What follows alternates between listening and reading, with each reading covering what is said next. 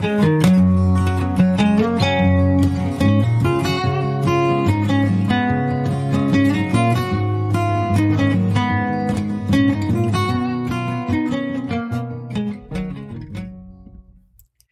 y'all. This is Carrie D. Welcome to the Coffee with Carrie Homeschool Podcast. Join me every Thursday for some much-needed encouragement, coffee, and conversation. It's my prayer this podcast will help you homeschool one step at a time, one day at a time, and one cup of coffee at a time. Hey, if you're blessed each week by our podcast, Coffee with Carrie, then make sure you check out my book, Just Breathe, and take a sip of coffee, Homeschool in Step with God. And then share our podcast with some of your homeschooling friends who might need a little encouragement too. You can also find me at Instagram at Coffee with Carrie Consultant or at our website, coffee with carrie dot org. So stick around, pour yourself a cup of coffee, put your feet up, and take a little coffee break with me. I think, no, I know, you're gonna be encouraged. Today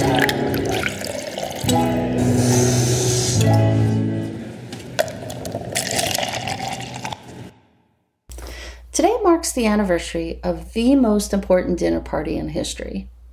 Now, this is a dinner party that I want to attend as often as I can until either Jesus takes me home or until Jesus comes back. Now, this dinner party was transformative because, you know, when God invites us to his table, he's not just calling us to simply eat, but to fellowship with him and to enter into a relationship with him. And this relationship is life-changing and life-saving. Now, Maundy Thursday, or the Thursday before Easter, is remembered for the commandment that Jesus gave to his disciples at the Last Supper almost two thousand years ago, the sacrament of communion, the commandment to do this in remembrance of him until he comes again. Now, this episode is a double whammy. While learning lessons from Jesus' Last Supper, I also want to share with you how to do simple family devotions using only God's Word and the three-question method. That's right. You get a Bible study on Jesus and Holy Thursday, as well as a how-to crash course on how to do simple devotions with your family. You can even bring the kids into the room with you, turn up the volume, and listen to this episode together. Now, this week's episode is called Soul Food because we will be digging into God's Word to feed our souls, as well as read about Jesus' Last Supper and his commandment to commemorate his death and resurrection through communion. And soul food is also what I called our morning devotion time. We always did our family devotions at breakfast, and I did it because I had everyone's undivided attention. Their hands were busy and their mouths were full. I always felt like I was feeding their hearts, minds, and tummies all at the same time. Hence the name soul food. It really is possible to have meaningful family devotions using just God's Word and the three-question method. Now, in this episode, on this special day, I want to share with you what we did in our family devotion time and how we use this three-question method to study God's Word. Basically, during our soul food time, or our morning devotions, we would read a passage from God's Word, ask and discuss three basic questions, and then we would end in prayer. It seems simple, but man, did this lead to some very important conversations. Now, in reading God's Word together, not only do we want to read the Bible for information, but more importantly, we want to read God's Word for transformation. We want God's Word to get into our heads, but we also want, want it to penetrate our hearts and to ultimately get into our hands so that we're applying God's Word to our lives and doing something about what we've learned. Now, in this three-question method, you ask three basic questions after you read a passage from the Bible. What is this passage about? What can we learn from this passage? And how can we apply it? Simple, right? All right, so today, I thought since it's Holy Thursday, we would dig deep into the story of Jesus' Last Supper in Mark fourteen, and in the process, learn how to use this three-question method. So first, read any account in the Gospels of Jesus' Last Supper with your children, either from your Bible or from a children's Bible. Now, if you aren't using a children's Bible, I suggest reading the Mark fourteen, verses twelve through twenty-six version. If you want, you can go ahead and pause the podcast right now to read the passage, or if you're pretty familiar with it already, you can just jump right in. Okay, So now, after reading the passage, ask the first question. Hey kids, what is this passage about? What we're trying to do here is to get the passage into our heads.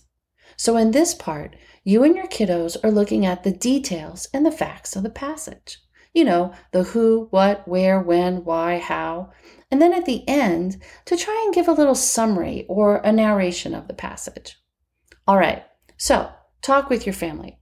Who's in the story? Well, there's Jesus, of course, and his twelve disciples. Okay, where is it taking place?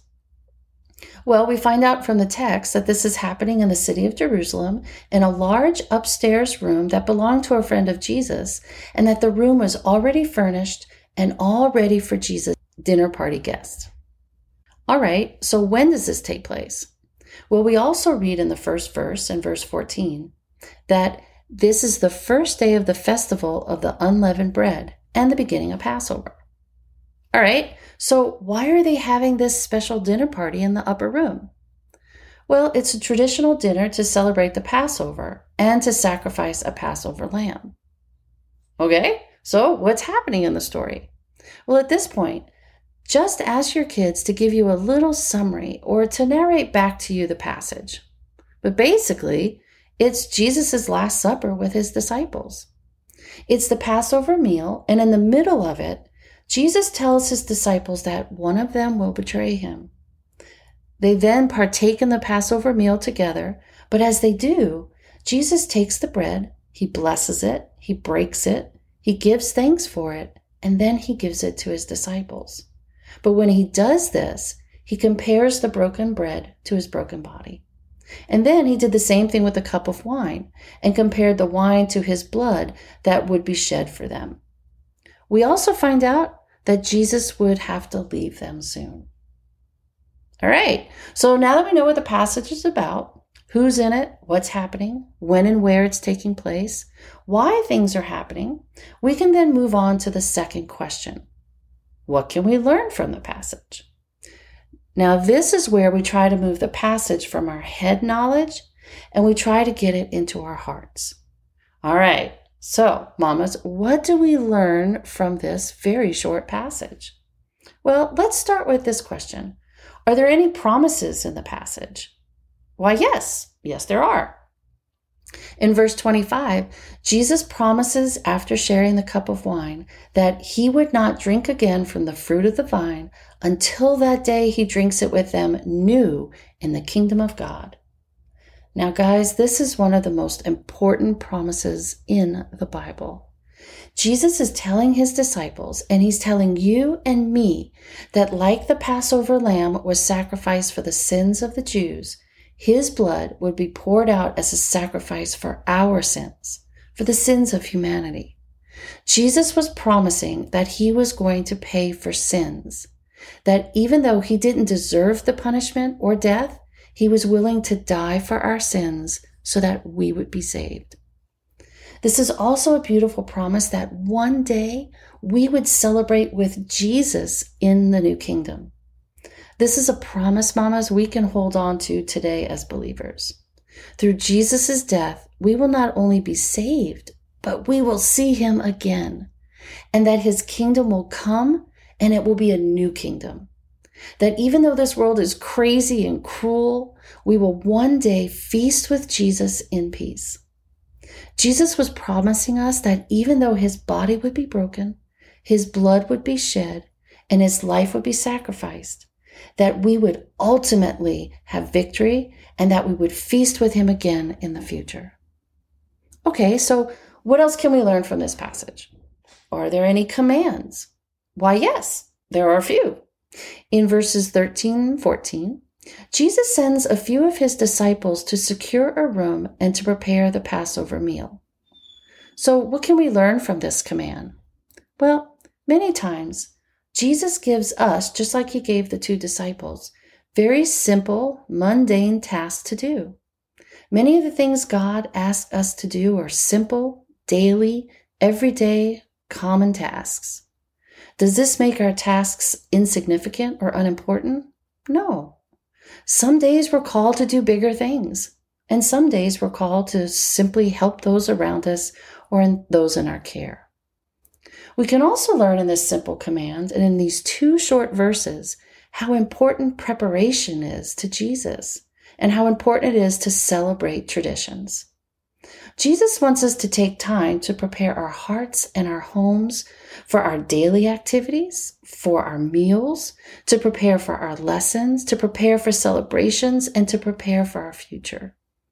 It's important to God that we take time out of our busy schedules to remember God's goodness, His faithfulness, His love, and His provisions. And that's what those two disciples were doing. They were preparing. We also learn from these verses and this command that it's important to Jesus that we set aside special days, to set them apart from the usual weekly, monthly, and daily routines. But we also learn from these few short verses that Jesus also cares about the details of our lives. What we need, God already knows and provides for it. He did exactly that with the two disciples in the upper room. When asking, what do we learn from a passage, we can also search to see if maybe there are any warnings in it. So, are there any warnings in this passage? Yeah, there are several. In verses eighteen and twenty-one, Jesus warns his disciples that one of them will betray him, and then Jesus also warns the betrayer that it would have been better for him if he were never born. Now, this is a harsh truth. Jesus is sharing with his disciples and with you and with me that if Jesus, the Son of God, the creator of the universe, the Alpha and the Omega, if Jesus had enemies and was a victim of betrayal, that we too may experience this kind of pain and heartbreak too. But Jesus also shows us how to respond to such betrayal. Jesus didn't kick Judas out. He actually shared a meal with him and gave him another chance to repent and to change course. So moms, where is there betrayal in your life? Or where has your child been betrayed? How can Jesus' words and actions help you or your child respond? Okay, but then Jesus warns us how serious it is to turn our backs on God, His love, His sacrifice, and His truths. Without Jesus and His saving grace, it's a hard life to live, and then it only ends with an eternity of even more pain and suffering, being permanently separated from God and His love for eternity. This is what Judas's betrayal cost him. To not accept Jesus's invitation for eternal life, it had eternal implications. And the same is true for you and me. What else can we learn from this passage? Are there any examples to follow or not to follow? Well, first, we can follow the example of the two disciples who obeyed Jesus' command to secure a room. They obeyed Jesus without question. I mean, how often does God give us what seems like a very unusual command to follow, and then we banter with him about it, or we question its importance, or we ask, why, God? Why are you asking us to do this? But these two disciples show us the importance and the blessing of trusting and obeying Jesus. And of course, Jesus is the most important example to follow in this passage. How hard it must have been to look his betrayer in the eye and still extend him bread and forgiveness. How hard it must have been for him to share one last meal with his closest friends. And how hard it must have been for Jesus to spend that evening comforting his friends who were confused by his words and sad at the idea that they may not see him again. He comforted them, knowing the pain, betrayal, and suffering that he would endure in the coming hours. Jesus didn't make the evening about him. Now, in other passages, we see Jesus spending time washing his disciples' feet. We can learn from Jesus' example how to give of ourselves unconditionally to the ones we love. We learn how to put others' needs before our own. We learn from Jesus the importance of having a servant's heart, even when we don't feel like serving. And of course, Judas is the ultimate example in this passage of what not to follow. And then later in this passage, we see how Peter denies Jesus. How many times have we turned our back on God, our faith, or even our church family? How many times have we denied Jesus when it was easier not to be confrontational, or it was easier to remain quiet instead of standing up for what we knew was right? Okay, so what else can we learn from this passage? What do you think the main truth of the passage is? What's the main lesson we can learn? Now, depending on the age of your children or what's happening in their lives when you read a certain passage, you'll get different answers from them. But for you and for me, the ultimate truth of this passage is that Jesus saves. We learn and we are reminded that Jesus was and is our ultimate Passover lamb. We learn that Jesus is our comforter, our provider, and our savior. We learn that there is nothing Jesus wouldn't do to help us and to save us. You can dig even further by discuss, discussing why do you think God wanted this passage in the Bible? Or you can look for attributes of God that you see in the passage. Or was there anything new that we didn't know before? Or did a particular verse stand out to you? Or is there something that surprised you or confused you in the passage?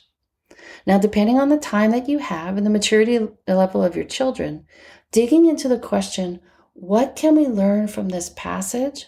Why, it can lead to many, many important discoveries and powerful discussions. Okay, so finally, when using the three-question method, you want to get the passage ultimately into your hands. You want your children to not only know the passage and to learn from it, but to apply it to their lives today. So, after you ask and discuss, what is this passage about and what can we learn from it? Move on to the reason we read and study God's Word. Remember, we don't read God's Word just for information, but for transformation. So the third and final question is, how can we apply this passage? How can we put this passage and everything that we've learned into action today? Now be specific here with your kids. Talk about your child's schedule for the day. What is he going to be doing? Where is she going to be going? Ask your child, how can we apply today what we have learned from this passage about Jesus and the Last Supper? Is there any ongoing problem maybe that your child is having? Maybe he is having a friend problem or someone he loves has betrayed him. Give your child suggestions on how he can apply the passage that day. Then pray specifically for him and over him. But for us mamas, how can we apply Mark fourteen to our lives today? What is God trying to teach you through Mark fourteen? What is he calling you to do? What part of this lesson does God want you to put into action today? Well, today is Maundy Thursday, or Holy Thursday. It's the day we set aside to commemorate Jesus' Last Supper. It's the day Jesus instituted communion. It's the day we remember his commands to do this, to do communion, to break bread and drink from his cup until he comes again. It's the day we celebrate that Jesus will come again. He promised his disciples many times, but specifically on this day, as he celebrated Passover, he promised them he would return and that they should commemorate this night to remember that promise. On this day, Jesus explained to us his new covenant. Anyone who eats of this bread and drinks of this cup will have fellowship with him. It's the day we remember his command to serve others. It's the day we learn from Jesus how to pray and how to pray for and with others. And there's so much more to this day than a simple meal with friends. Now, as we read the Bible, we see that remembering is very important to God. God's people have always struggled with a sort of spiritual Alzheimer's. As our lives get busy, we forget who God is and what he's done for us. This is one of the reasons God set up Passover in the first place, so that his people would remember. And this is one reason that Jesus set up communion for us, so that his followers would remember him, his sacrifice, and his promise to return.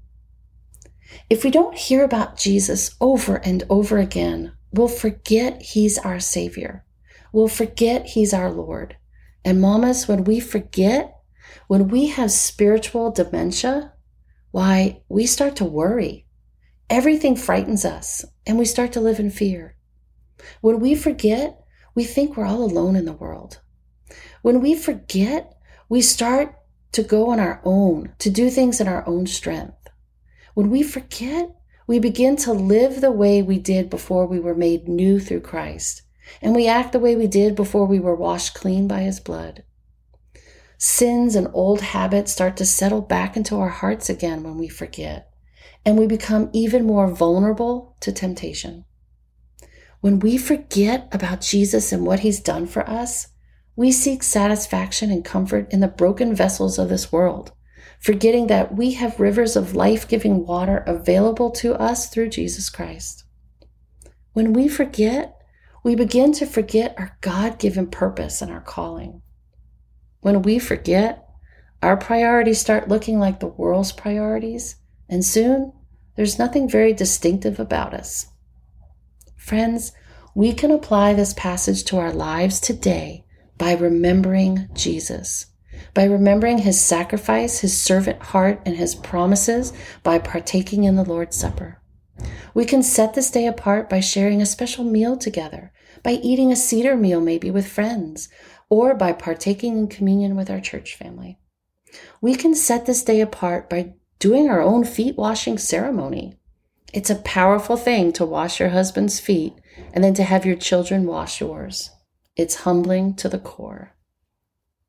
Now, I told you this episode would be a double whammy.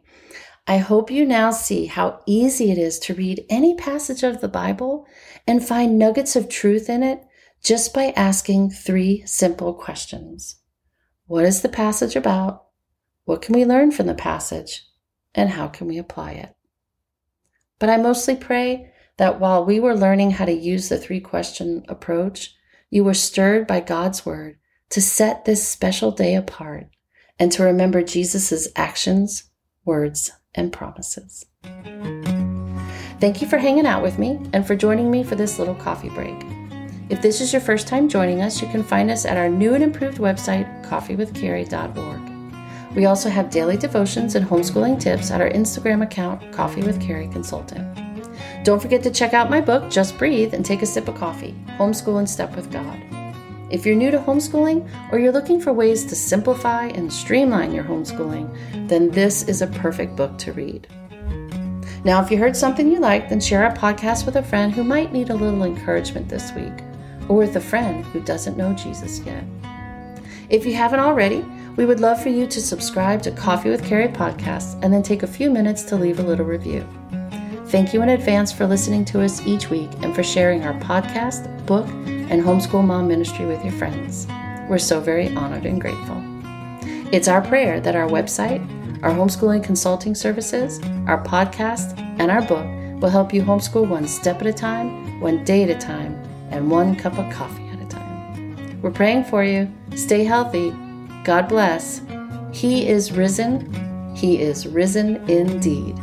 Happy Easter.